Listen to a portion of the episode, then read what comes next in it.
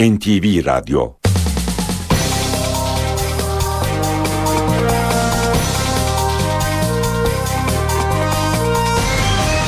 İşe Giderken Mutlu sabahlar. Ben Aynur Altunkaş. Bugün 18 Temmuz Perşembe işe giderkenle karşınızdayız. Saat 9'a kadar Türkiye ve dünya gündemindeki gelişmeleri, gazete manşetlerini, piyasa verilerini, yol ve hava durumlarını aktaracağız. Önce gündemin öne çıkan başlıkları.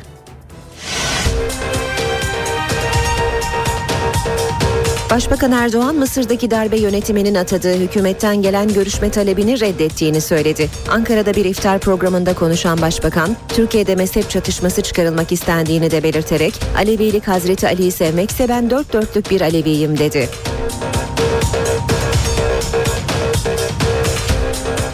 Şanlıurfa'nın Ceylanpınar ilçesinde 5 kişi Suriye tarafından gelen kurşunlarla vuruldu. 17 yaşındaki bir genç hayatını kaybetti. Yaralılardan birinin de durumu ağır.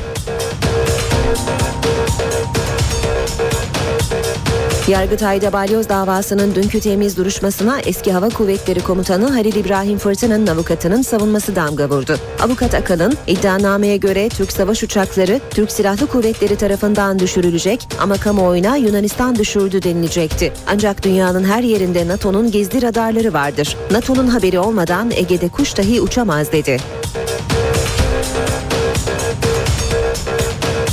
Amerikan Merkez Bankası Fed'in başkanı Ben Bernanke'nin Temsilciler Meclisi'nde merakla beklenen sunumu piyasaları rahatlattı. Borsa yükseldi, dolar düştü.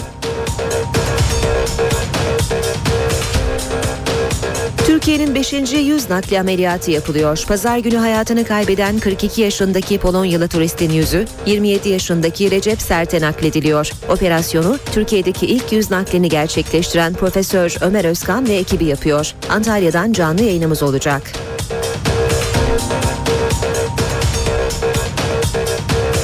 Üniversite adaylarının tercihlerini bildirme süresi bugün sona eriyor.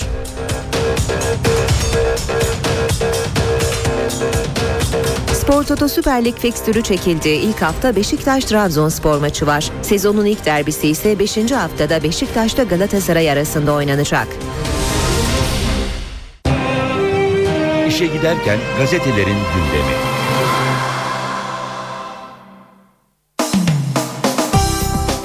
Gündemdeki gelişmelerin gazetelerdeki yankılarına bakacağız. Hürriyetle başlayalım.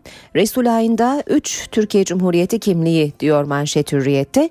PKK'ya yakın YPG ile El-Kaide bağlantılı El Nusra militanları çatıştı. Kürt haber siteleri işte çatışmada ölen 3 Türk'ün kimlikleri haberi yaptı. Esad yönetimine karşı birçok bombalı saldırı düzenleyen El Nusra örgütünün önceki gün öğle saatlerinde Kürt kadın militanların olduğu konvoya saldırmasının ardından çıkan çatışmada 9 El Nusra ile 2 YPG militanı öldü. YPG dün Ceylanpınar'ın karşısındaki Resul Ayn ilçesinin kontrolünü ele geçirdi. PKK'ya yakın Fırat Haber Ajansı Resul Ayn'da ele geçirilen El Nusra'ya ait merkezlerdeki aramada Türkiye vatandaşı Muhammed Emin Doğucu, İbrahim Özden ve Murat Koçak'ın nüfus cüzdanları bulundu haberi yaptı. Ahmet Haber Ajansı da öldürülen 3 kişinin üstünden çıktı, tweet'i attı. Yine Hürriyet'ten okuyalım istifa restleşmesi. Fenerbahçe resmi internet sitesinden yaptığı açıklamayla UEFA As Başkanı Şenes Erzi'yi bir kez daha istifaya davet etti. Açıklamada Türk kulüplerinin hukuki linçlerine seyirci kalanlar vatan millet edebiyatı yapmasın denildi. Hürriyete konuşan Şenes Erzik ise şöyle demiş. İstifa etmesi gereken ben değilim. İstifa etmesi gereken birileri varsa Fenerbahçe'yi bu duruma düşürenlerdir. Kas davasını çekmeseler Avrupa'da yarı final oynayabilirler miydi? Devam ediyoruz basın özetlerine işe giderken de akşam gazetesinin dün manşetten duyurduğu bir haber vardı. Beykoz konaklarında sır toplantılar başlığıyla Aydın Doğan'dan e, yalanlama geldi. E, haber tamamen uydurma ve hayal ürünü. Şubat'tan bu yana Mustafa Koç'u hiç görmedim. Sarıgül'le de uzun zamandan beri görüşmedik. Hüsamettin Özkan'la cumaları namaza birlikte gideriz. Bu haberin neresini düzelteyim ben? İçinde bir gram bile doğru yok. Gazetecilerin ufak bir araştırma yapması gerekmez mi? Aydın Doğan'ın açıklamaları. Yanı sıra e, Mustafa Sarıgül'ün de açıklaması var. Akşam gazetesinden aktaralım. Akşam Sarıgül'ün bu görüşmeyi doğruladığını yazıyor. Adı geçen dostlarımla uzun yıllara dayanan dostluğum vardır. Zaman zaman görüşürüm. Özellikle Sayın Özkan'la olan siyasi yakınlığım uzun yıllara dayanır. Bu da sır değil. Herkes tarafından bilinen gerçek. Mustafa Sarıgül'ün açıklaması da böyle. Akşamla devam edelim. Akşamın manşeti darbeye kredi notu.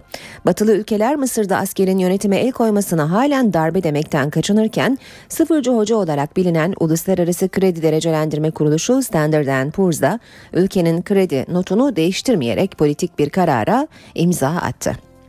Milliyete bakalım ateş bize düştü diyor Milliyet manşette. Suriye'de muhaliflerle PYD arasındaki çatışmada atılan kurşunlar Ceylanpınar'da 17 yaşındaki genci öldürdü 4 yaralı var. Radikal dinci grup El Nusra cephesiyle Kürt PYD arasında Resulayn kentinde yaşanan iktidar mücadelesi silahlı çatışmaya döndü. Olaylar sırasında Şanlıurfa'nın Ceylanpınar ilçesine düşen kurşunlardan biri Mahsun Ertuğrul'u göğsünden vurdu. Ağır yaralanan genç hastanede hayatını kaybetti ederken başına kurşun isabet eden 15 yaşındaki Ahmet Gündüz'le birlikte 4 kişi yaralandı. Çatışmaların artarak sürmesi Türk Silahlı Kuvvetleri'ni harekete geçirdi diyor Milliyet. Genelkurmay'ın açıklamasında Ceylanpınar'daki evlere 4, emniyet binasına 5 ila 10 adet hafif silah mermisi isabet etmiştir. Angajman gereği Suriye'ye ateşle karşılık verilmiştir denildi. Yine milliyetten okuyalım. Sarı Sülüğün ölümü görev suçu sayıldı. Gezi protestoları sırasında Etem Sarı Sülüğün vurulması olayında daha önce görev suçu olmadığı gerekçesiyle polis Ahmet Ş hakkında dava açan Ankara Başsağlığı Başsavcılığı görüşünü değiştirdi. Mahkemede polisin idari görevli olduğunu belirterek valilikten izinsiz soruşturma yapılamaz dedi. Sabahla devam edelim. Sabahta da manşet muhalifler çatıştı, ateşi bize düştü. PKK'nın Suriye kolu PYD ile El Nusra cephesi sınırımızın dibinde savaştı. Gelen mermilerle Ceylanpınar'da bir genç öldü, iki kişi yaralandı diyor sabah haberinde. Radikal'de JITEM hiç böyle tanımlanmadı denmiş manşette. Kızıltepe savcısı resmi kayıtlardaki en çarpıcı JITEM tanımını yaptı. Devletin içinde yüksek rütbelilerle ve siyasetle bağlantılı. Ergenekon tutuklusu emekli albay Atilla Uğur'a ilişkin soruşturmasını bitiren Kızıltepe savcılığı köy yakmayı ve köy boşaltmayı sistematik JITEM faaliyeti olarak tanımlayan ilk resmi kurum oldu diyor Radikal haberinde. Devam ediyoruz Cumhuriyet gazetesiyle. Kimyasal işkence diyor Cumhuriyet manşette. Polis gezi direnişçisinin başından aşağı bilinmeyen maddeli toma suyu dökmüş. 6 Temmuz'da gözaltına alınarak tutuklanan Ali Can Sünnetçioğlu sığındığı binanın kapısını kıran polislerden uzun süre dayak yediğini söyledi. Sünnetçioğlu yaşadıklarını hiç durmadan cop, yumruk, başıma tekme yedim. İlaçlı toma suyu var ya pet şişelere doldurmuşlar. Onlardan başımdan aşağıya döküp tekrar dövdüler. Ne olduğunu bilmiyorum ama cildim yandı diye anlattı anlattı. Habertürk'le devam ediyoruz. Habertürk'te kim seçilirse onunla çalışırız manşetini görüyoruz. Dışişleri Bakanı Davutoğlu Mısır için konuştu. Türkiye'nin bir kesimi öne çıkardığı doğru değil. Halkın iradesiyle kim gelirse onunla çalışırız diyor. Kişi başı 200 lira kredi kartını ödediğimiz para diyor Habertürk gazetesi. Bankalar 56 milyon kredi kartı için yılda 4 milyar lira ücret alıyor. Bir kişi en az 2,5 kart taşıyor, 200 lira ödüyor diye devam ediyor Habertürk'ün haberi. Zaman gazetesinde Genelkurmay'ın Resul Ayn'daki olaylarla ilgili açıklaması manşette. Resul Ayn PYD'nin kontrolüne geçti. PKK'nın Suriye kolu PYD Ceylanpınar ilçesine komşu Resul Ayn'ın kontrolünü ele geçirdi. Sınırdaki kritik gelişmeyi Genelkurmay duyurdu. Yüzlerce PKK'lının katılımıyla güçlenen PYD'nin özellik ilan etmeye hazırlandığı öğrenildi diyor Zaman haberinde.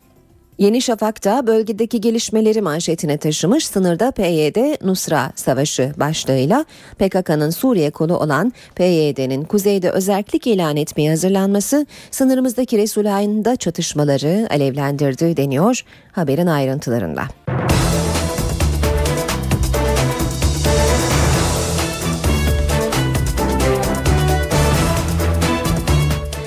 Saat 7.16 NTV Radyo'da işe giderken gündemin ayrıntılarıyla devam ediyor.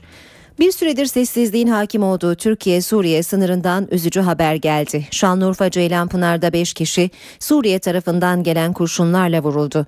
17 yaşındaki bir genç hayatını kaybetti. Yaralılardan birinin de durumu ağır. Ceylanpınarlılar tedirgin, can güvenliğimiz yok diyorlar. Suriye sınırında iki gündür silah sesleri kesilmedi. Resulayn kasabasındaki çatışma sırasında seken kurşunlar Ceylanpınar'da 17 yaşındaki Masum Ertuğrul'un yaşamına mal. Buradan geçerken demokrasi yere kurşun ona isabet etmiş. Gök, göksüne vurmuş, kalbine vurmuş. Yoldan geçerken isabet eden kurşunla ölen Masum Ertuğrul, Şanlıurfa valisinin de katıldığı törenle defnedildi. 16 yaşındaki Mehmet Gündüz de evinde televizyon izlerken bir kurşunla başından vuruldu. Yoğun bakımda hayati tehlikesi sürüyor. Buradan mermiler gelmiş. Aa, çocuk da burada oturuyordu. Oradan mermi pencereye gelmiş uzanıyordu çocuk klimanın önünde. Televizyon izliyordu. Burada devre oldu.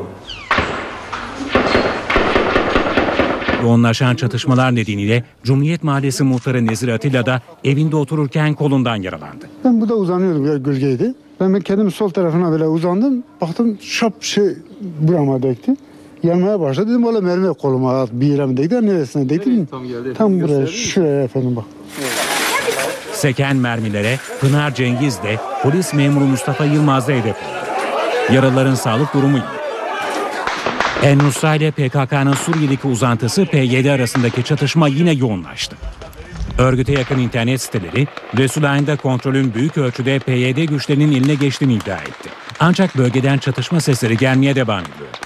İç çatışmalardan dolayı İlçe halkı belediye hoparlöründen yapılan anonslarla sınırdan uzak durmaları konusunda uyarılıyor. Doğu ve Güneydoğu'da aşırı sıcaklar nedeniyle insanlar genelde akşamları işte böylesine hazırlanmış sedirlerde uyuyarak geçirirler. Ancak son günlerde Şanlıurfa'nın Ceylanpınar ilçesinde başlayan çatışmalar ilçedeki vatandaşları bundan mahrum bırakmış. Çünkü artık damlarda yatmak güvenli değil.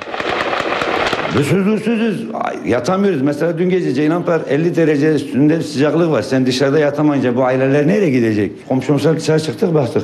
Geldik şuralar dolu tulamura parçaları. Şu kuşum karşıdan değiyor. Şu karşı divara. Oradan da ben baktım yerde. Dükkanlarımızı açamıyoruz. Millet çıkamıyor. Caddeye bak. Kimse yok. Bir Allah'ın koruyor.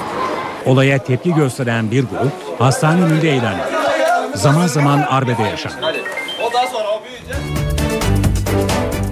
Suriye tarafından atılan iki roket atar mermisi de Ceylanpınar'da bir karakola isabet etti. Genelkurmay Başkanlığı'ndan yapılan açıklamada iki roket atar mermisinin Kapı Hudut Karakolu'nun dış emniyet duvarına ve bahçesine düştüğü belirtildi. Türk birlikleri PYD mevzilerine piyade tüfeği, makineli tüfek ve havanla karşılık verdi.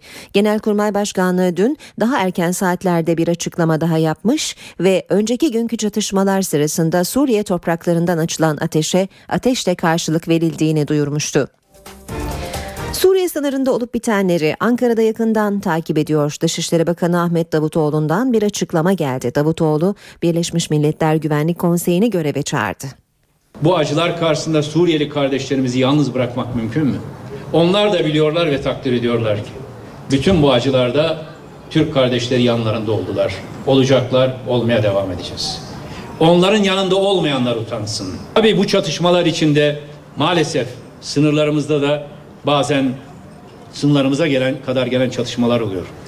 Dün ve bugün Ceylanpınar'ın karşısında Resulayn'da olan çatışmalarda bir seken bir e, bizim tarafa Ceylanpınar'a yansıyan bir atış sırasında hayatını kaybeden kardeşimize rahmet diliyorum. Bu Suriye'deki e, krizin bizim vatandaşlarımızı ve bizi de ne kadar etkileyebileceğini gösteren çarpıcı bir tablo. Bir kez daha uluslararası topluma çağrıda bulunuyoruz.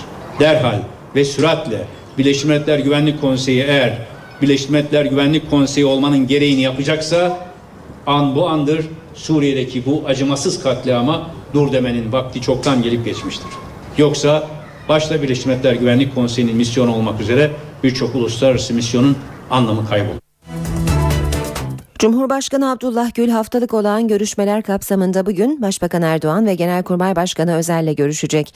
Ancak görüşme alışılagelmişin dışında üçlü bir zirve şeklinde gerçekleşecek. Ceylanpınar'da bir kişinin Suriye tarafından açılan ateşle hayatını kaybetmesi ve bir sınır karakoluna yine Suriye tarafından iki roket isabet etmesinin görüşmede değerlendirilmesi bekleniyor. Görüşmede Türkiye sınırına yakın Resulayn kasabasının PYD güçleri tarafından ele geçirildiği iddialarına ilişkin istihbarat raporlarının ve sınır bölgesinde Türk Silahlı Kuvvetleri'nin aldığı önlemlerin masaya yatırılması bekleniyor.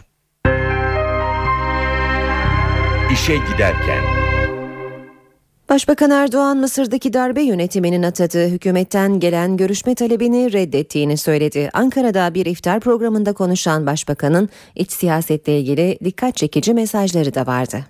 Bizim derdimiz Mürsi filan değil. Ama ben Mısır'da Cumhurbaşkanı olarak Sayın Mürsi'yi görüyorum. Ben seninle nasıl konuşacağım? Sen seçilmiş değilsin. Sen darbe hükümeti tarafından veya darbe yönetimi tarafından atanmış birisisin. Başbakan Recep Tayyip Erdoğan AK Parti'nin Ankara İl Başkanlığı tarafından verilen iftar yemeğinde konuştu. Mısır'da darbe sonrası kurulan geçici hükümete böyle seslendi. Cumhurbaşkanı yardımcısı olarak atanan Muhammed El Baradey'in görüşme talebini reddettiğini söyledi. Erdoğan daha sonra sözü Türkiye'ye getirdi. Bazı kesimlerin sandığı küçümsediğini belirtti. 1946 yılına kadar sandık yoktu. Ama ülke adı Führer değil de milli şef olan birisi tarafından yönetiliyordu. Sandıktan Hitler çıkabilir diyerek sandığı sorgulamak, bunu gündeme taşımak, gündemde tutmak, demokrasiye yönelik hasmane bir tutumdan, art niyetten başka bir şey değildir. Başbakan Türkiye'de mezhep çatışması çıkarılmak istendiğini de söyledi. Alevilik Hazreti Ali'yi sevmekse ben dört dörtlük bir Aleviyim. Sevgililer sevgilisinin damadı. O nasıl yaşıyorsa ben de onun gibi yaşamaya gayret ediyorum.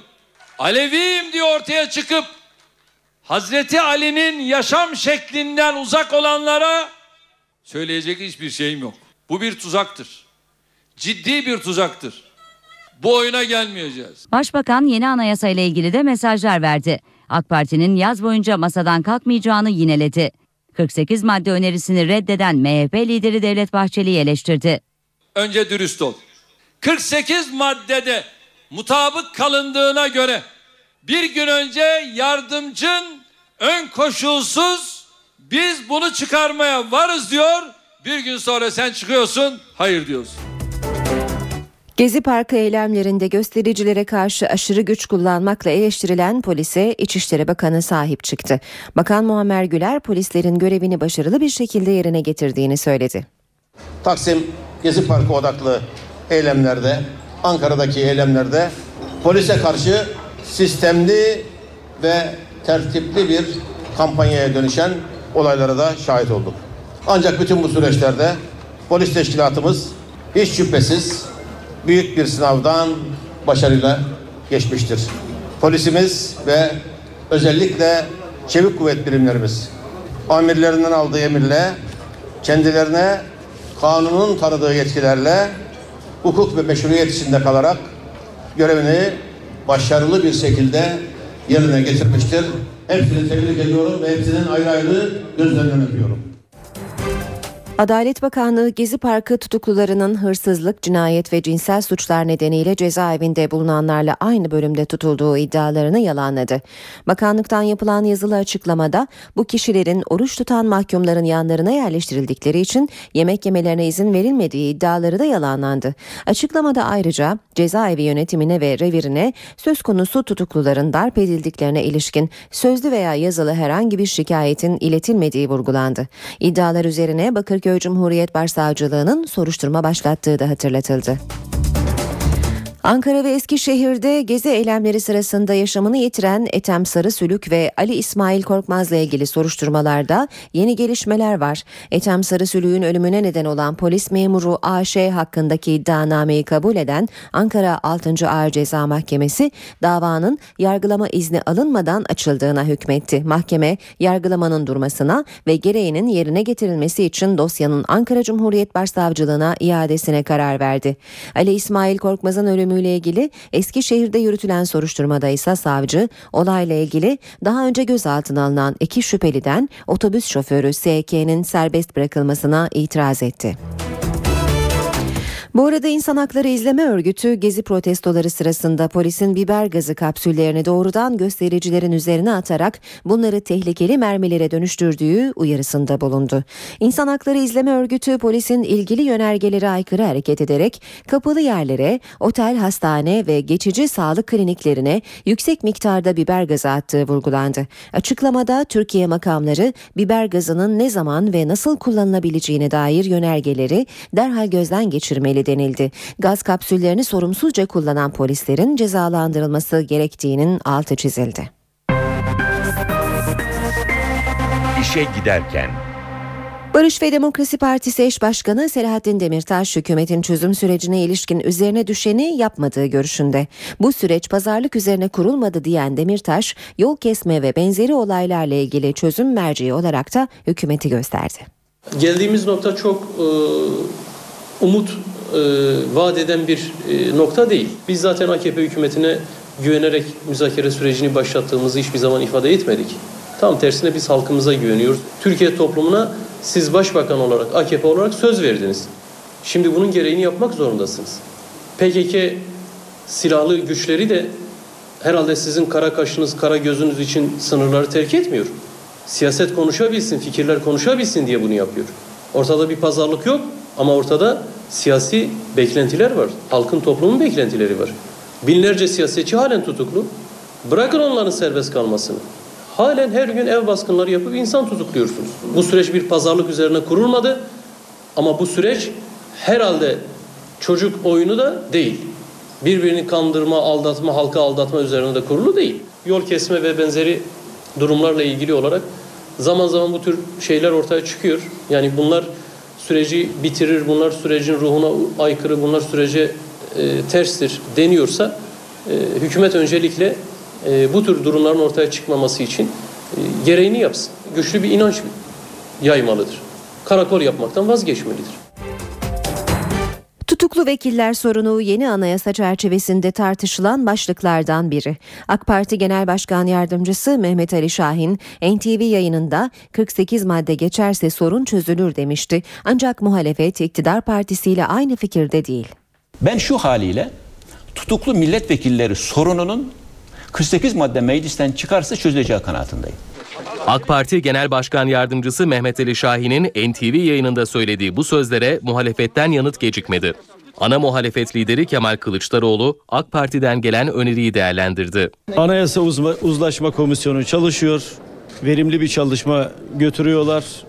Çalışan bütün arkadaşlara teşekkür ediyorum. Bu aşamada tutuklu milletvekili serbest bırakılacak mı, bırak, bırakılmayacak mı? Böyle bir tartışma doğru değil. Partisinin şehit yakınları ve gazilere verdiği iftar yemeği öncesinde gazetecilerin sorularını yanıtlayan Kemal Kılıçdaroğlu öneriye sıcak bakmadıklarını anlattı. Sanki anayasayı tutuklu milletvekilleri çıksın diye yapıyoruz gibi bir algı çıkabilir ortaya bu doğru değil. Biz Türkiye'nin daha özgür, daha demokratik bir anayasaya sahip olmasını istiyoruz ve bunun için çaba harcıyoruz. MHP ise önerinin amacının tutuklu milletvekilleri sorununu çözmek olmadığı görüşünde. Hodri meydan. Eğer milletvekillerinin tutukluğunu sona erdirmek istiyorsan Mehmet Ali Şahin'de eğer bir gram siyaset ve fikir namusu varsa kanun teklifini getirir, imzalar. Kanun teklifi. Anayasa değişikliğine gerek yok. 48 maddenin de anayasa değişikliğinde bununla hiç alakası yoktur. BDP ise önerinin pazarlık anlamına geldiğini savunuyor. Şimdi getirip tutuklu vekillerin durumunu 48 maddelik bu paketin e, genel kurul gündemine alınıp alınmaması ile ilgili bir şarta bağlamayı son derece yanlış görüyoruz. Talihsiz bir demeç olarak görüyoruz. Hiçbir pazarlığın konusu olmamalıdır. Tutuklu vekillerin e, durumu Başbakan Erdoğan Mısır'daki darbe yönetiminin atadığı hükümetten gelen görüşme talebini reddettiğini söyledi. Ankara'da bir iftar programında konuşan başbakan, Türkiye'de mezhep çatışması çıkarılmak istendiğini de belirterek Alevilik Hazreti Ali'yi sevmekse ben dört dörtlük bir Aleviyim dedi.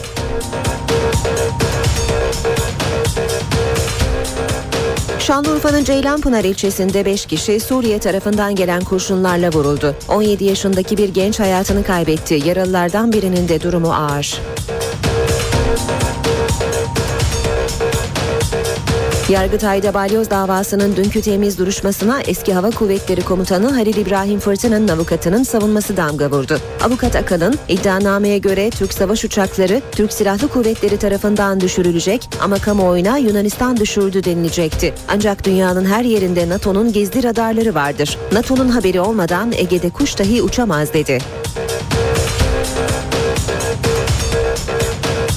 Amerikan Merkez Bankası Fed'in başkanı Ben Bernanke'nin Temsilciler Meclisi'nde merakla beklenen sunumu piyasaları rahatlattı. Borsa yükseldi, dolar düştü.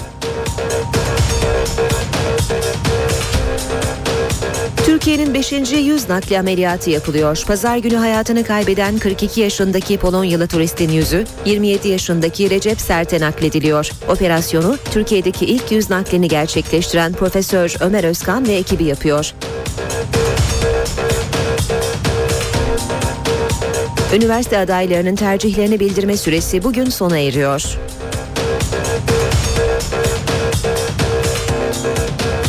Spor Toto Süper Lig fikstürü çekildi. İlk hafta Beşiktaş-Trabzonspor maçı var. Sezonun ilk derbisi ise 5. haftada Beşiktaş'ta Galatasaray arasında oynanacak. İşe giderken gazetelerin gündemi.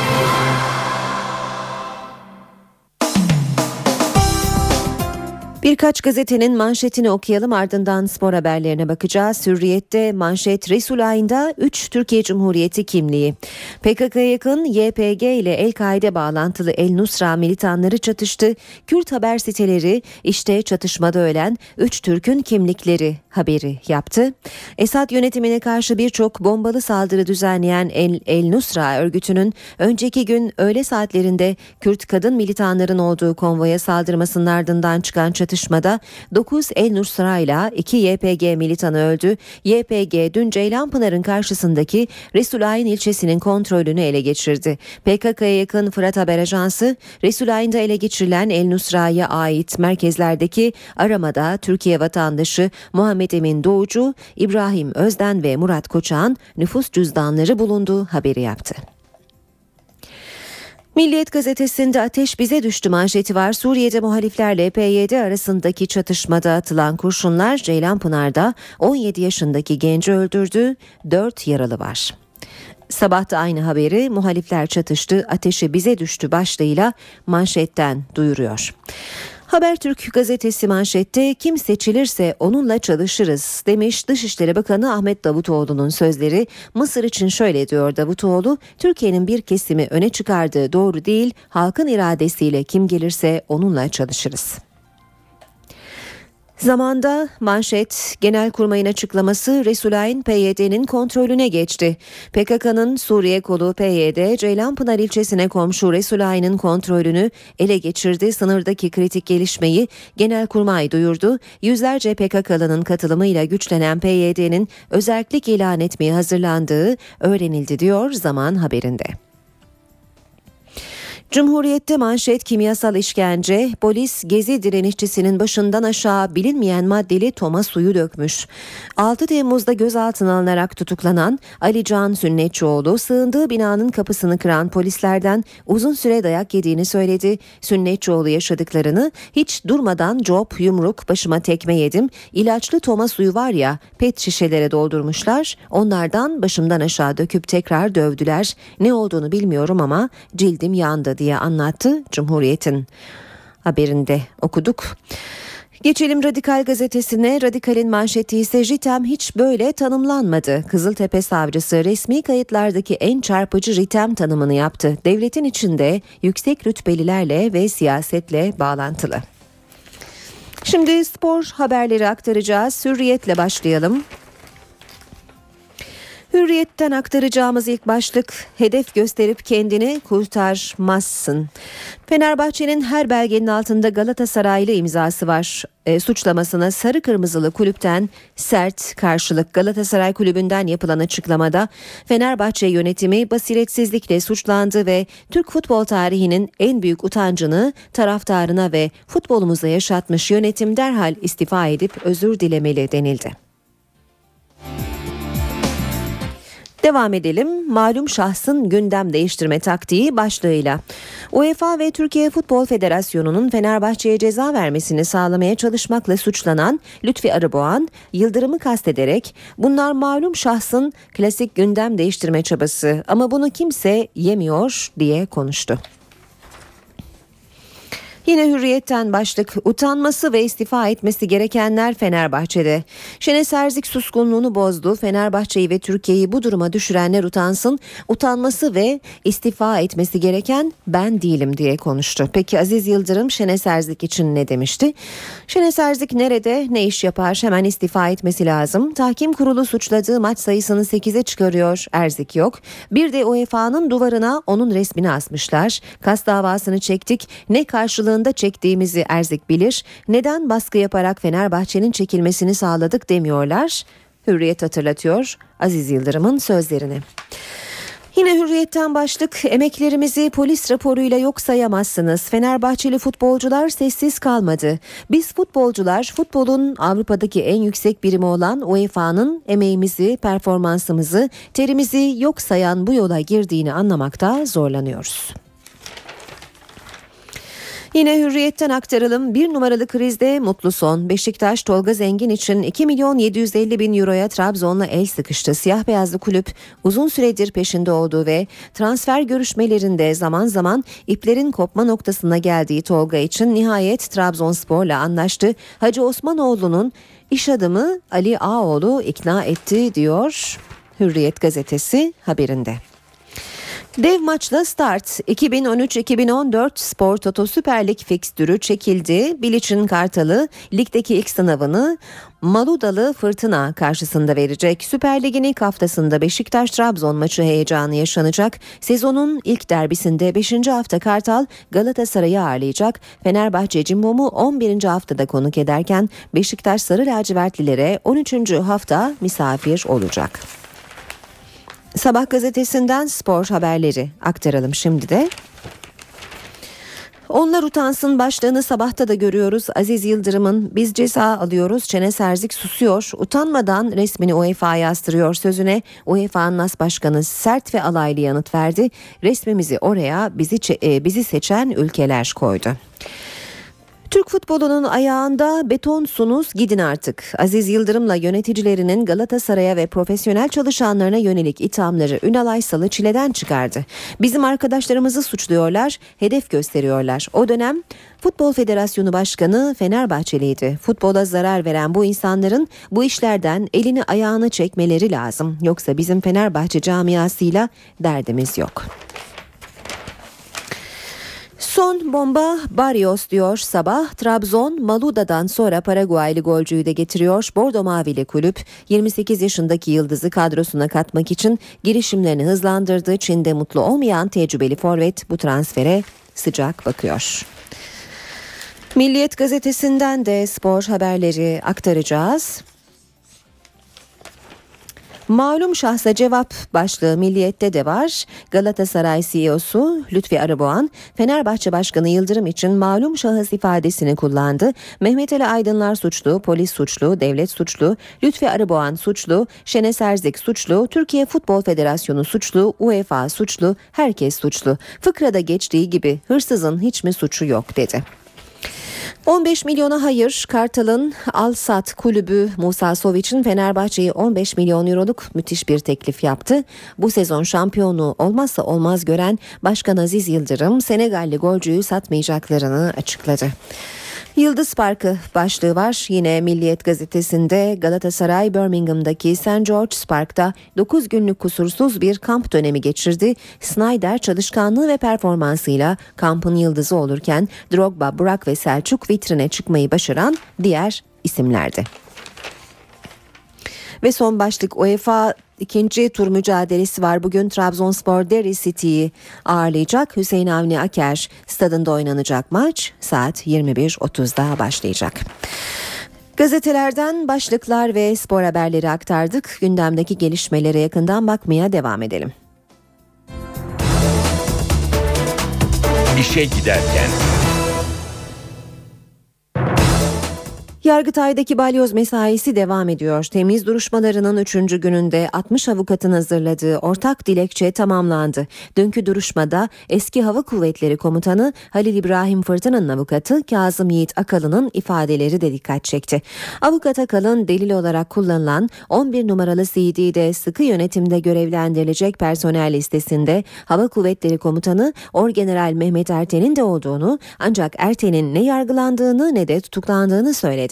Avukat Akalın iddianamedeki Türk savaş uçakları Türk Silahlı Kuvvetleri tarafından düşürülecek ve kamuoyuna Yunanistan düşürdü denilecek iddialarına da değindi. Müvekkili Fırtına'nın kendisiyle paylaştığı bilgiyi mahkeme heyetine anlatan Avukat Akalın, NATO'nun haberi olmadan Ege'de kuş dahi uçamaz yani kendi uçağımızı düşürüp Yunanistan yaptı demek imkansız ifadelerini kullandı. Hükümet imar yönetmeliğinde önemli bir değişikliğe gitti. Yönetmelikte yer alan cami yapımı ifadesi ibadet yeri olarak değiştirildi. Değişiklik tercihe göre dini mekanlar yapılmasının önünü açıyor. Konuyla ilgili gazetecilerin sorularını yanıtlayan Çevre ve Şehircilik Bakanı Erdoğan Bayraktar, değişikliğin insanların tercihlerine göre dini mekanlar yaratılmasına imkan sağlayacağını söyledi. Erdoğan Bayraktar, bir bölgede Hristiyanlar varsa kilise, Müslümanlar varsa cami, isteyene de cemevi yapılması sağlanacak şeklinde konuştu.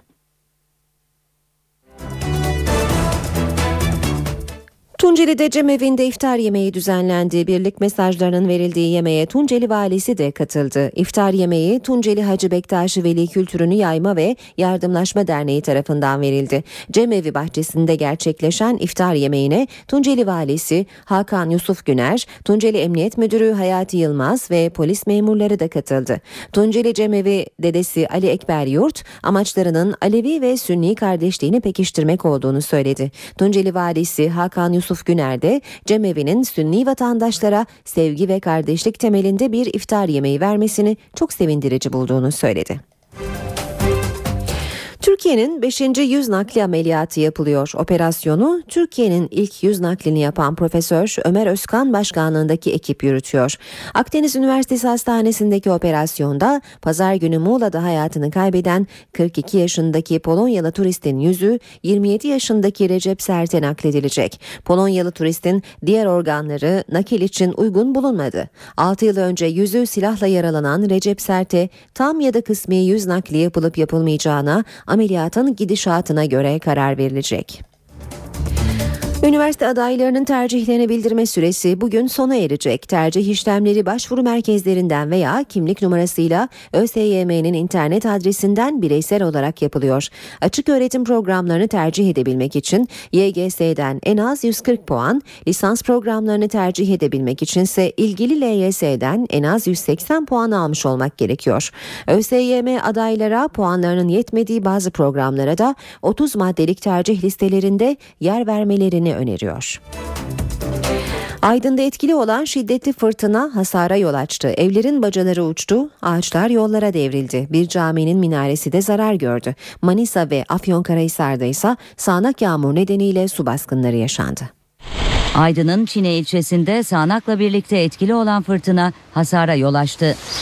Yeni Mahalle Camii'nin minaresi kırıldı. Ağaçlar devrildi, tabelalar yola uçtu. Elektrik telleri zarar gördüğü için pek çok yere elektrik verilemedi. Sağnak yağmur nedeniyle rögarlar da yetersiz kaldı. Belediye ekipleri zararı gidermeye çalışıyor. Manisa'da sele teslim.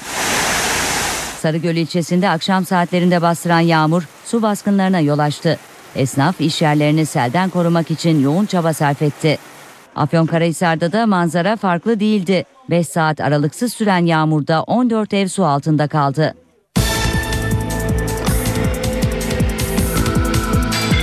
İşe giderken Balıkesir'de cinsel istismara maruz kaldığı öne sürülen engelli kızın babası gözaltına alındı. Baba ifadesinin ardından serbest bırakıldı.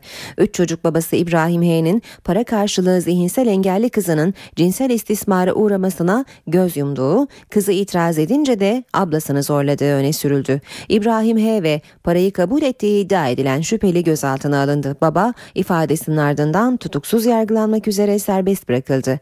Aile ve Sosyal Politikalar Bakanı Fatma Şahin Şahin de olayla ilgili Twitter hesabından açıklama yaptı. Şahin 16 yaşındaki kızı 40 gün boyunca alıkoyarak cinsel istismarda bulundukları iddiasıyla yakalanan 3 kişinin serbest bırakılmasına itiraz edildiğini söyledi. Tekrar gözaltına alınan zanlılar serbest bırakıldı. Adana polisi dün toplu ulaşım araçlarında sopa ve kesici alet araması yaptı. Çok sayıda sürücüye ceza kesildi. Kent merkezinde 6 noktada yapılan denetimlere 120 polis katıldı. Yaklaşık 400 minibüs ve halk otobüsünde yapılan aramada 16 sopa ve 4 bıçak bulundu. Sürücülere kabahatler kanunu uyarınca 88 lira ceza kesildi. Erzurum'da antrenmanda geçirdiği kaza sonucu hayatını kaybeden milli kayakçı Aslanı Mutlu'nun kar perdelerinin tahta olması nedeniyle öldüğü iddia edildi. 4. Asliye Ceza Mahkemesi'nde görülen davanın 6. duruşmasına Aslan'ın anne ve babası, sanık avukatları ve İstanbul Teknik Üniversitesi'nden bilirkişi Alper Ünlü katıldı. Tanık olarak da dinlenen Ünlü, pistteki kar perdelerine dikkat çekti. Tahta yerine esnek bir malzeme kullanılsaydı Aslı'nın %50 yaşama şansı şansı olurdu dedi. 17 yaşındaki milli kayakçı Konaklı Kayak Merkezi'nde antrenman yaparken pistin kenarındaki perdelere çarparak hayatını kaybetmiş. 7 kişi hakkında taksirle ölüme sebep olmak suçundan dava açılmıştı. NTV Radyo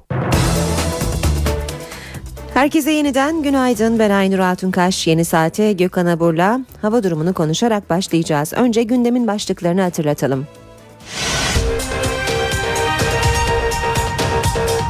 Başbakan Erdoğan Mısır'daki darbe yönetiminin atadığı hükümetten gelen görüşme talebini reddettiğini söyledi. Ankara'da bir iftar programında konuşan başbakan, Türkiye'de mezhep çatışması çıkarılmak istendiğini de belirterek Alevilik Hazreti Ali'yi sevmekse ben dört dörtlük bir Aleviyim dedi.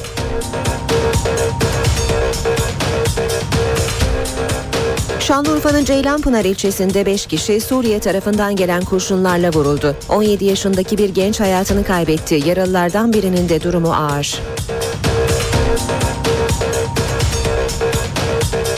Yargıtay'da balyoz davasının dünkü temiz duruşmasına eski Hava Kuvvetleri Komutanı Halil İbrahim Fırtına'nın avukatının savunması damga vurdu. Avukat Akalın iddianameye göre Türk savaş uçakları Türk Silahlı Kuvvetleri tarafından düşürülecek ama kamuoyuna Yunanistan düşürdü denilecekti. Ancak dünyanın her yerinde NATO'nun gizli radarları vardır. NATO'nun haberi olmadan Ege'de kuş dahi uçamaz dedi. Amerikan Merkez Bankası Fed'in başkanı Ben Bernanke'nin Temsilciler Meclisi'nde merakla beklenen sunumu piyasaları rahatlattı. Borsa yükseldi, dolar düştü. Türkiye'nin 5. yüz nakli ameliyatı yapılıyor. Pazar günü hayatını kaybeden 42 yaşındaki Polonyalı turistin yüzü 27 yaşındaki Recep Sert'e naklediliyor. Operasyonu Türkiye'deki ilk yüz naklini gerçekleştiren Profesör Ömer Özkan ve ekibi yapıyor. Üniversite adaylarının tercihlerini bildirme süresi bugün sona eriyor.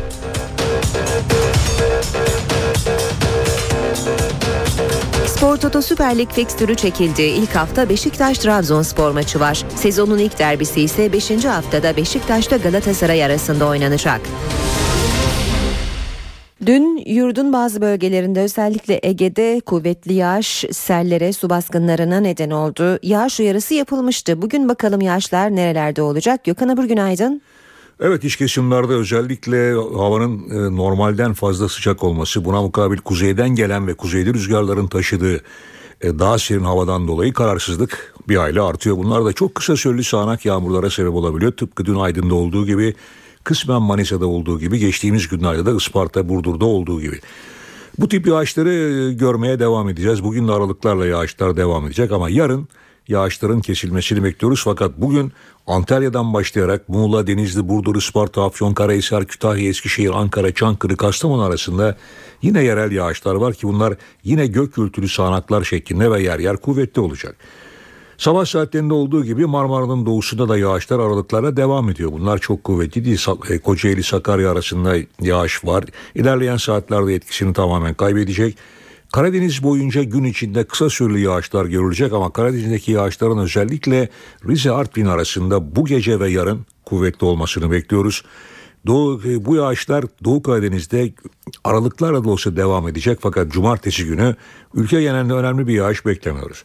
Sıcaklıklar yarın Ege'de, hafta sonu ise Marmara'da yeniden yükselecek ve rüzgarın da zayıflamasıyla birlikte hissedilen sıcaklıklar da yüksek değerlere çıkacak.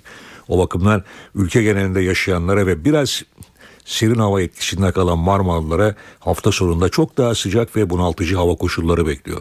Bugünse yine Poyraz var. Poyraz yine gün içinde Marmara'da sertleşmeye devam edip hissedilen sıcaklığı düşürecek. İz- Çeşme'de, İzmir'de kuvvetli bir Poyraz var. Gün içinde kuvvetlenecek. Bodrum'da ise birkaç gündür olduğu gibi yine Poyraz dünkü kadar olmasa da bugün de kuvvetli esmeye devam edecek. Akdeniz boyunca ise rüzgarlar çok kuvvetli değil. Güneydoğu ve doğuda ise sıcaklıklar mevsim ortalamalarının oldukça üzerinde.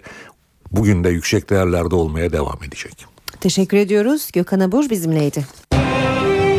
İşe giderken gazetelerin gündemi.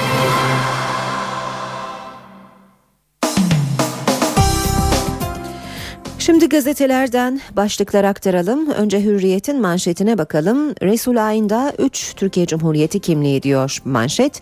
PKK'ya yakın YPG ile El-Kaide bağlantılı El Nusra militanları çatıştı. Kürt haber siteleri işte çatışmada ölen 3 Türk'ün kimlikleri haberi yaptı.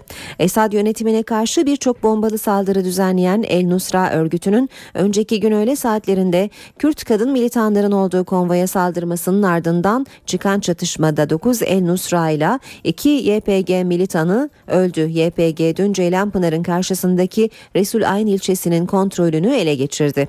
PKK'ya yakın Fırat Haber Ajansı Resul Ayn'da ele geçirilen El Nusra'ya ait merkezlerdeki aramada Türkiye vatandaşı Muhammed Emin Doğucu, İbrahim Özden ve Murat Koçak'ın nüfus cüzdanları bulunduğu haberi yaptı. Ahmet Haber Ajansı da öldürülen 3 kişinin üstünden çıktı, tweet'i attı.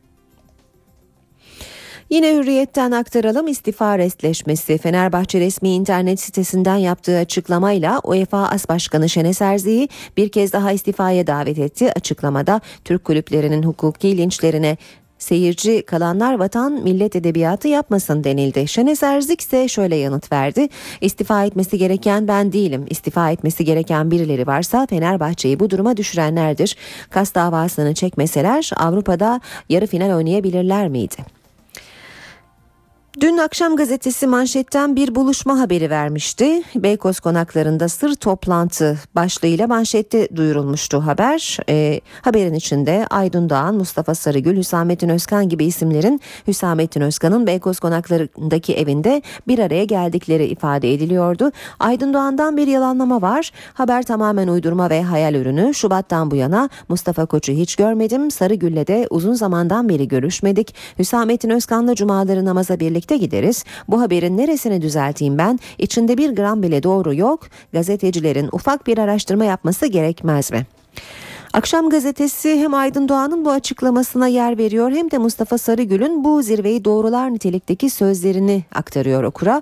Adı geçen dostlarımla uzun yıllara dayanan dostluğum vardır. Zaman zaman görüşürüm. Özellikle Sayın Özkan'la olan siyasi yakınlığım uzun yıllara dayanır. Bu da sır değil herkes tarafından bilinen gerçek diyor Mustafa Sarıgül. Devam edelim yine akşamdan. Manşet darbeye kredi notu. Batılı ülkeler Mısır'da askerin yönetime el koymasına halen darbe demekten kaçınırken sıfırcı hoca olarak bilinen Uluslararası Kredi Derecelendirme Kuruluşu Standard Poor's da ülkenin kredi notunu değiştirmeyerek politik bir karara imza attı. Devam edelim Milliyet gazetesinden başlıklarla. Milliyette manşet ateş bize düştü. Suriye'de muhaliflerle PYD arasındaki çatışmada atılan kurşunlar Ceylanpınar'da 17 yaşındaki genci öldürdü. 4 yaralı var. Radikal dinci grup El Nusra cephesi ile Kürt PYD arasında Resulayn kentinde yaşanan iktidar mücadelesi silahlı çatışmaya döndü. Olaylar sırasında Şanlıurfa'nın Ceylanpınar ilçesine düşen kurşunlardan biri Mahsun Ertuğrul'u göğsünden vurdu. Ağır yaralanan genç hastanede hayatını kaybederken başına kurşun isabet eden 15 yaşındaki Ahmet Gündüz'le birlikte 4 kişi yaralandı. Ot kavgası 7 can aldı diyor Milliyet. Muş'un Bulanık ilçesinde akraba iki aile arasındaki arazi anlaşmazlığı katliama döndü. Hayvanların nerede otlayacağı yüzünden sabah tartışmaya başlayan Dost ve Kudo ailelerinin fertleri önce tırpan ve küreklerle ardından silahlarla kavgaya tutuştu. Çatışmada 7 kişi yaşamını yitirirken 9 kişi yaralandı. Yine Milliyet'ten okuyalım. Sarı Sülüğün ölümü görev suçu sayıldı. Gezi protestoları sırasında Ethem Sarı Sülüğün vurulması olayında daha önce görev suçu olmadığı gerekçesiyle polis Ahmet Ş. hakkında dava açan Ankara Başsavcılığı görüşünü değiştirdi. Mahkemede polisin idari görevli olduğunu belirterek valilikten izinsiz soruşturma yapılamaz dedi. Cumhuriyete bakalım. Kimyasal işkence diyor Cumhuriyet manşette. Polis gezi direnişçisinin başından aşağı bilinmeyen maddeli toma suyu dökmüş. 6 Temmuz'da gözaltına alınarak tutuklanan Ali Can Sünnetçioğlu sığındığı binanın kapısını kıran polislerden uzun süre dayak yediğini söyledi. Sünnetçioğlu yaşadıklarını hiç durmadan cop, yumruk, başıma tekme yedim. İlaçlı toma suyu var ya pet şişelere doldurmuşlar. Onlardan başımdan aşağıya döküp tekrar dövdüler. Ne olduğunu bilmiyorum ama cildim yandı diye anlattı. Geçelim Radikal gazetesine. Radikal'de manşet. JITEM hiç böyle tanımlanmadı. Kızıltepe savcısı resmi kayıtlardaki en çarpıcı JITEM tanımını yaptı. Devletin içinde yüksek rütbelilerle ve siyasetle bağlantılı. Ergenekon tutuklusu emekli albay Atilla Uğur'a ilişkin soruşturmasını bitiren Kızıltepe savcılığı köy yakmayı ve köy boşaltmayı sistematik JITEM faaliyeti olarak tanımlayan ilk resmi kurum oldu. Tezkerede JITEM'in yüksek rütbeli görevliler ve siyasilerin iradesiyle kurulup yönlendirilme ihtimali yüksek diyen savcılık bu araştırmaya değer vurgusunda yaptı. Tüm gazetelerde kredi kartı kullanımına ilişkin değerlendirmeleri görüyoruz. Radikal ne kartla oluyor ne de kartsız demiş. 5 yılda 1,3 trilyon lira harcandığı batık oranının da arttığı bilgisi yer almış Radikal'in bu haberinde. Habertürk'te kişi başı 200 lira diyor. Bankalar 56 milyon kredi kartı için yılda 4 milyar lira ücret alıyor. Bir kişi en az 2,5 kart taşıyor, 200 lira ödüyor. Habertürk'ün manşeti ise kim seçilirse onunla çalışırız. Dışişleri Bakanı Davutoğlu Mısır için konuştu. Türkiye'nin bir kesimi öne çıkardığı doğru değil. Halkın iradesiyle kim gelirse onunla çalışırız. Sabah gazetesine de bakalım muhalifler çatıştı ateşi bize düştü diyor sabah haberinde PKK'nın Suriye kolu PYD ile El Nusra cephesi sınırımızın dibinde savaştı. Gelen mermilerle Ceylanpınar'da bir genç öldü iki kişi yaralandı deniyor haberde. Zaman gazetesinde manşet Genelkurmay'ın açıklaması Resul Ayn PYD'nin kontrolüne geçti. PKK'nın Suriye kolu PYD, Ceylanpınar ilçesine komşu Resul Ayn'ın kontrolünü ele geçirdi. Sınırdaki kritik gelişmeyi Genelkurmay duyurdu. Yüzlerce PKK'lının katılımıyla güçlenen PYD'nin özellik ilan etmeye hazırlandığı öğrenildi deniyor haberin ayrıntılarında. Ankara gündemi.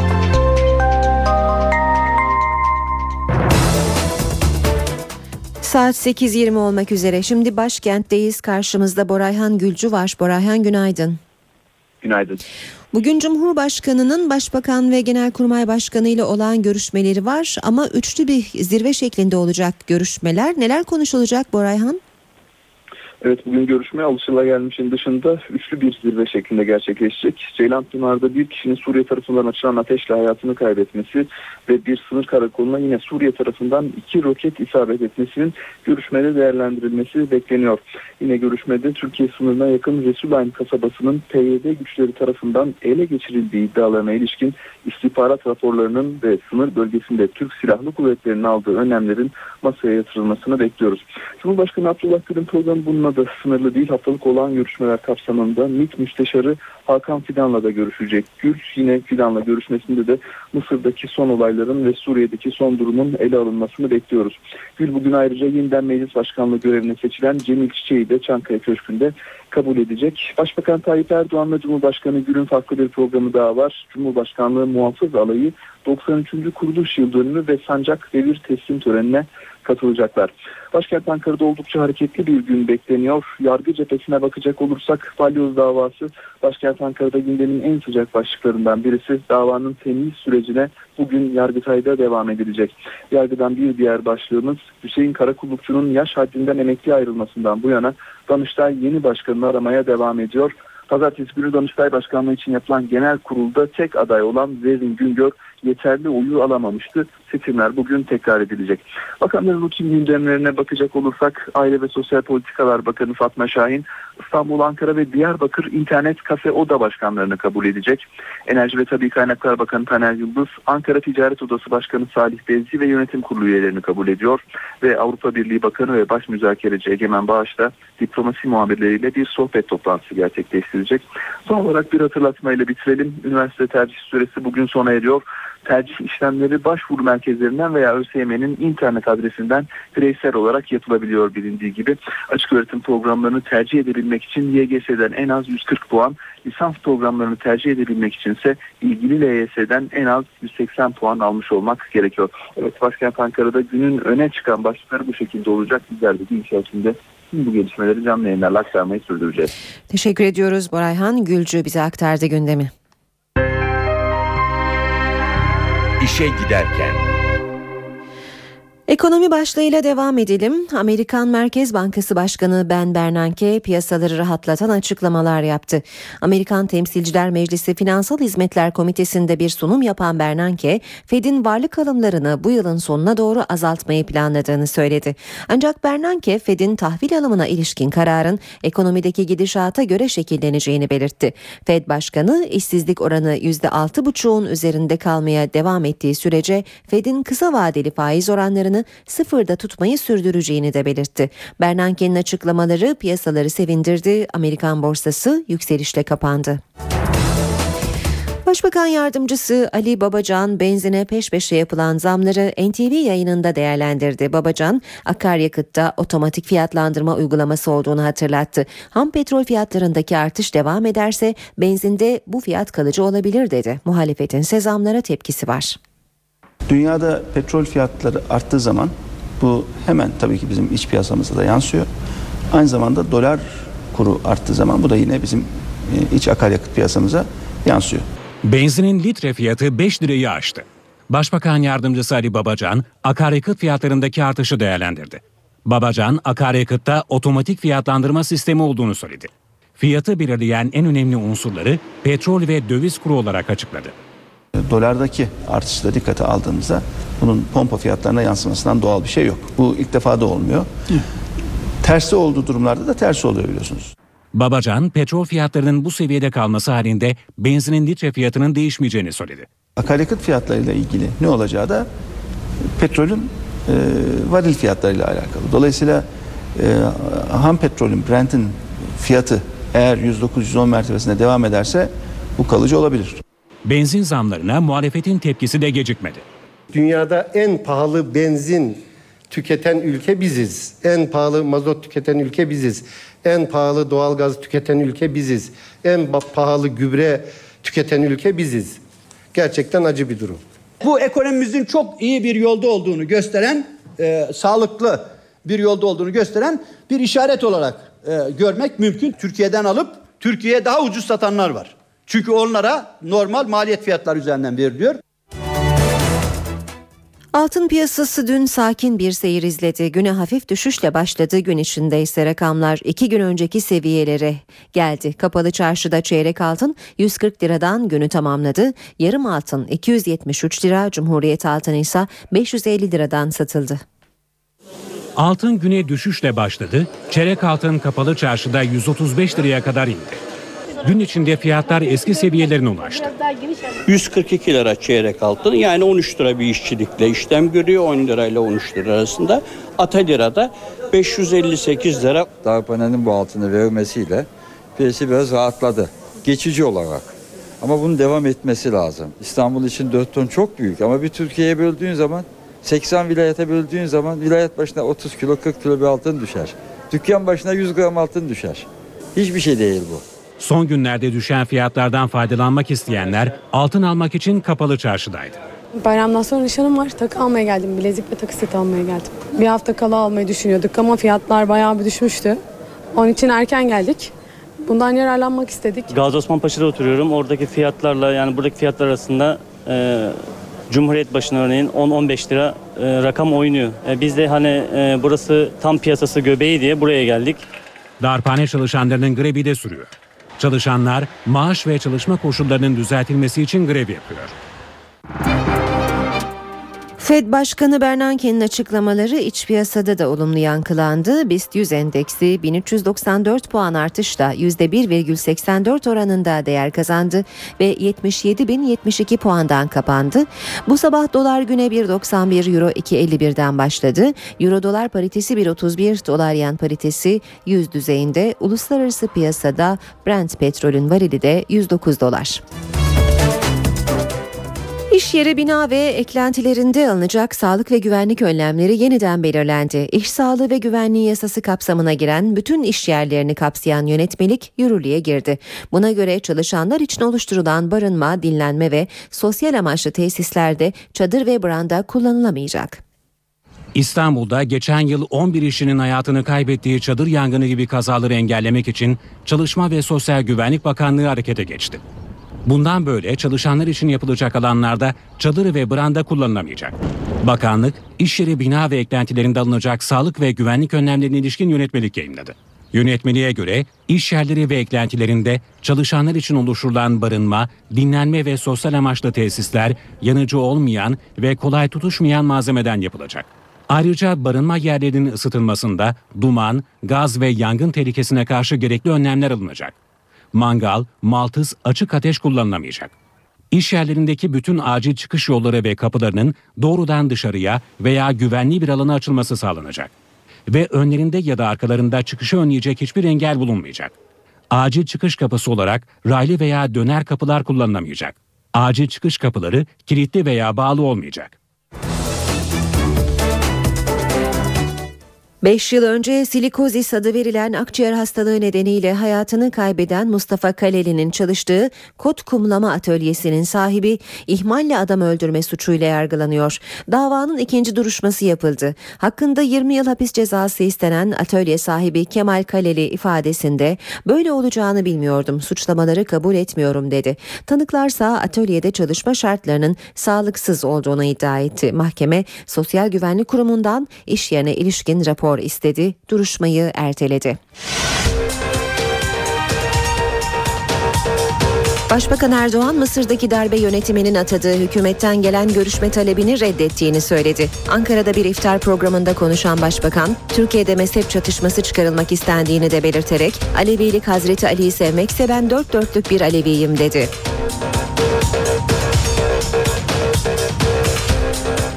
Şanlıurfa'nın Ceylanpınar ilçesinde 5 kişi Suriye tarafından gelen kurşunlarla vuruldu. 17 yaşındaki bir genç hayatını kaybetti. Yaralılardan birinin de durumu ağır.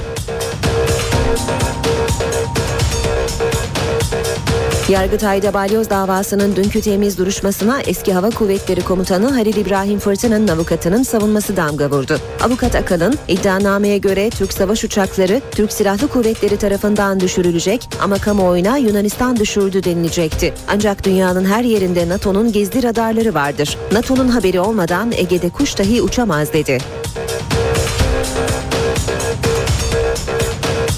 Amerikan Merkez Bankası Fed'in başkanı Ben Bernanke'nin Temsilciler Meclisi'nde merakla beklenen sunumu piyasaları rahatlattı. Borsa yükseldi, dolar düştü.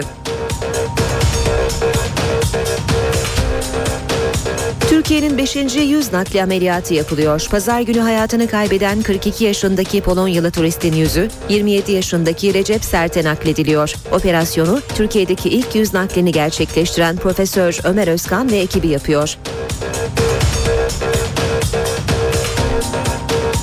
Üniversite adaylarının tercihlerini bildirme süresi bugün sona eriyor.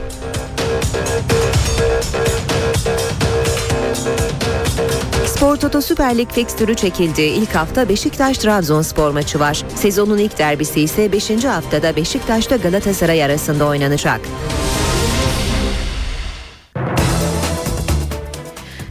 Gündemdeki gelişmelerle devam ediyoruz. Saat 8.38. Şanlıurfa'nın Ceylanpınar ilçesinde Suriye tarafından gelen kurşunlarla vurulan 5 kişiden biri hayatını kaybetti. İlçede şu anda durumun nasıl olduğunu öğrenmek için NTV muhabiri Hasan Uylaş'a bağlanıyoruz. Hasan e, günaydın. Halk çok tedirgin bu olaylar günaydın. sebebiyle. Şu andaki durumu bize aktarır mısın? Suriye'nin Türkiye sınırının sıfır noktasındaki Resulayn kasabasında önceki gün El Nusra güçleriyle PYD güçler arasında çatışma, çıkan çatışmalar şu saatlerde de devam ediyor. Çatışmalar gece boyunca gece boyunca da devam etti. sınır hattında güvenlik tedbirleri artırılmış durumda. Özellikle askeri zırhlı araçlar sınır boyunca devriye görevi yapıyor. Sivillerin sınıra yaklaşmasına izin verilmiyor.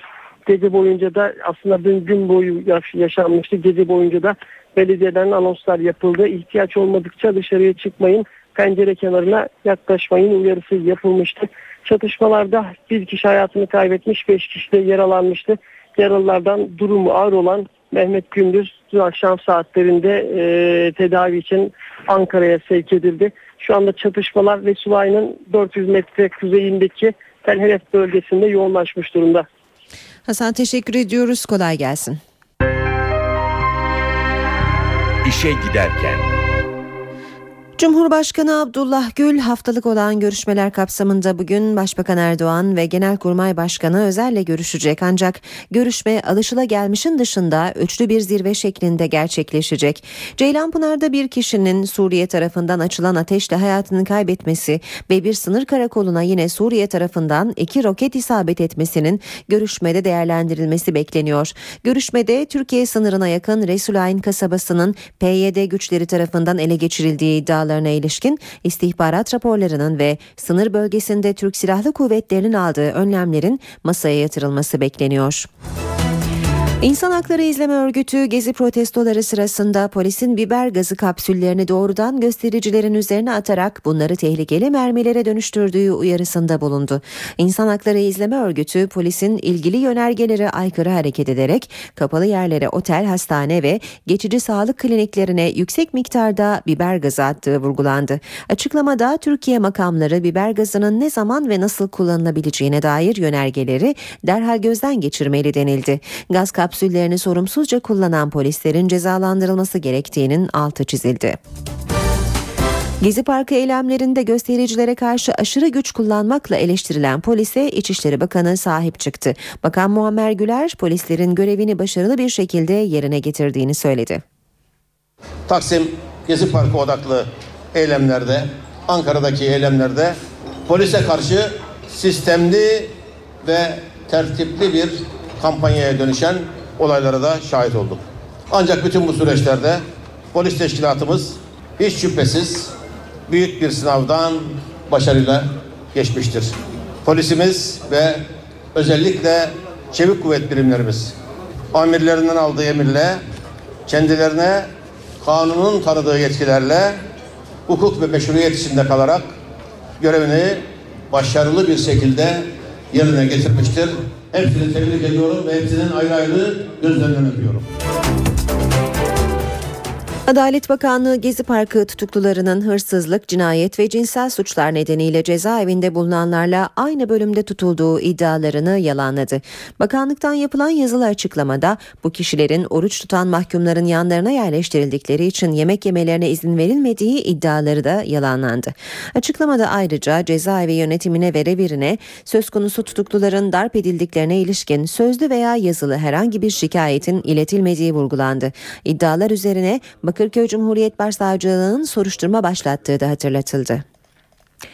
Ankara ve Eskişehir'de gezi eylemleri sırasında yaşamını yitiren Ethem Sarısülük ve Ali İsmail Korkmaz'la ilgili soruşturmalarda yeni gelişmeler var. Ethem Sarısülük'ün ölümüne neden olan polis memuru AŞ hakkındaki iddianameyi kabul eden Ankara 6. Ağır Ceza Mahkemesi davanın yargılama izni alınmadan açıldığına hükmetti. Mahkeme yargılamanın durmasına ve gereğinin yerine getirilmesi için dosyanın Ankara Cumhuriyet Başsavcılığına iadesine karar verdi. Ali İsmail Korkmaz'ın ölümüyle ilgili Eskişehir'de yürütülen yürütülen soruşturmada ise savcı olayla ilgili daha önce gözaltına alınan iki şüpheliden otobüs şoförü SK'nin serbest bırakılmasına itiraz etti. Yargıtay'daki balyoz mesaisi devam ediyor. Temiz duruşmalarının 3. gününde 60 avukatın hazırladığı ortak dilekçe tamamlandı. Dünkü duruşmada eski Hava Kuvvetleri Komutanı Halil İbrahim Fırtına'nın avukatı Kazım Yiğit Akalın'ın ifadeleri dikkat çekti. Avukat Akalın delil olarak kullanılan 11 numaralı CD'de sıkı yönetimde görevlendirilecek personel listesinde Hava Kuvvetleri Komutanı Orgeneral Mehmet Erten'in de olduğunu ancak Erten'in ne yargılandığını ne de tutuklandığını söyledi. Avukat Akalın iddia iddianamedeki Türk savaş uçakları Türk Silahlı Kuvvetleri tarafından düşürülecek ve kamuoyuna Yunanistan düşürdü denilecek iddialarına da değindi. Müvekkili Fırtına'nın kendisiyle paylaştığı bilgiyi mahkeme heyetine anlatan avukat Akalın, NATO'nun haberi olmadan Ege'de kuş dahi uçamaz yani kendi uçağımızı düşürüp Yunanistan yaptı demek imkansız ifadelerini kullandı. Duruşma bugün de devam edecek. Sayın dinleyenler Türkiye'nin 5. yüz nakli ameliyatı yapılıyor. Operasyonu Türkiye'nin ilk yüz naklini yapan Profesör Ömer Özkan başkanlığındaki ekip yürütüyor. Ayrıntıları Antalya'dan NTV muhabiri Sibel Atasoy'dan alacağız. Sibel ameliyat 7.30'dan beri devam ediyor. Neler oldu neler olmakta bize anlatır mısın? Evet, Türkiye'nin 5. Akdeniz Üniversitesi'nin 3. yüz nakli operasyonu maratonu dün akşam saatlerinde başladı. Bu kez verici bir turist 42 yaşındaki Polonyalı turistin yüzü 27 yaşındaki Recep Sert'e naklediliyor şu sıralarda. Antalya'daki operasyon saat 7.40'da başladı. Yaklaşık 10 saat sürmesi bekleniyor. Dilerseniz dün akşama dönelim. Dün akşam Türkiye'nin ilk yüz naklini gerçekleştiren Profesör Doktor Ömer Özkan Muğla'ya yüzün bağışlanmasının ardından Muğla'ya hareket etti. Karayoluyla hareket etti. Hiç vakit kaybetmemesi gerekirdi. Polonyalı turistin yüzünü almak için gitti. Bu operasyon yaklaşık 4 saat sürdü. Operasyonun başarılı geçtiğini söyledi Profesör Doktor Ömer Özkan ve yine hiç vakit kaybetmeden zamanla yarışarak e, Sağlık Bakanlığı'na ait bir hava ambulansla Antalya'ya geldi. 7.30 sıralarında Akdeniz Üniversitesi Tıp Fakültesi'ne giriş yaptı. 7.40'da operasyon başladı. Tabi bu sırada Akdeniz Üniversitesi'nde de heyecanlı anlar yaşanıyordu. Doçent Doktor Özlenen Özkan'da ve buradaki ekip de Recep Sert'i Akdeniz Üniversitesi'ne çağırdı. Yine o da uçakla Bursa'dan geldi Recep Sert ve operasyona hazırlandı. Özlenen Özkan'ın 8 aylık hamile olduğu dikkat çekti. Bu da operasyona katıldı kendisi de. Ve operasyon şu sıralarda başladı. 7.40'da başladı diyebiliriz ve şu sıralardan itibariyle devam ediyor. 10 saat kadar sürmesi bekleniyor. Tam yüz naklimi olacak, yarım yüz naklimi olacak ameliyatın gidişatına doğru belli olacağını belirtmişti. Türk, e, Türkiye'nin ilk yüz naklini yapan Profesör Doktor Ömer Özkan e, ve bir açıklama yapmasını da bekliyor, bekliyoruz ilerleyen saatlerde. Yine Recep Sert ile ilgili Bursa'da yaşıyor. Şans ona güldü. Bu sefer 27 yaşında ve e, alıcısından 15 yaş fark var. Ateşli silahla yaralandı yüzü. Bu detayı da belirtelim. Sibel teşekkür ediyoruz. Kolay gelsin. İşe giderken. Bu haberle işe giderken sona eriyor. Gelişmelerle saat başında yeniden karşınızda olacağız. Editör masasında Safiye Kılıç, teknik masada İsmet Tokdemir ve Emre Köseoğlu'yla ben Aynur Altunkaş. Mutlu bir gün geçirmenizi diliyoruz. Hoşçakalın. NTV Radyo